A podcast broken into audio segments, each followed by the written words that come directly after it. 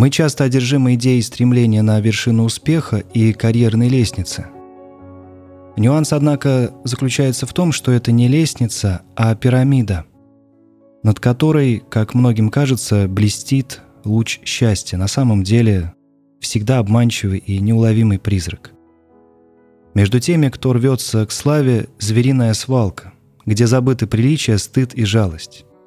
Слабые раздавлены, а те, кто уже подбираются к вершине, не учитывают того, что она заканчивается таким узким шпилем, что удержаться на нем почти невозможно. И, скорее всего, грубые руки врага тут же сдернут очередного счастливца вниз, в пропасть.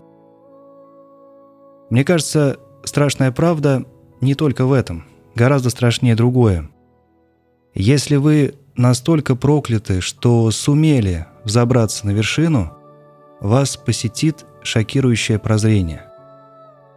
Оказывается, там ничего нет.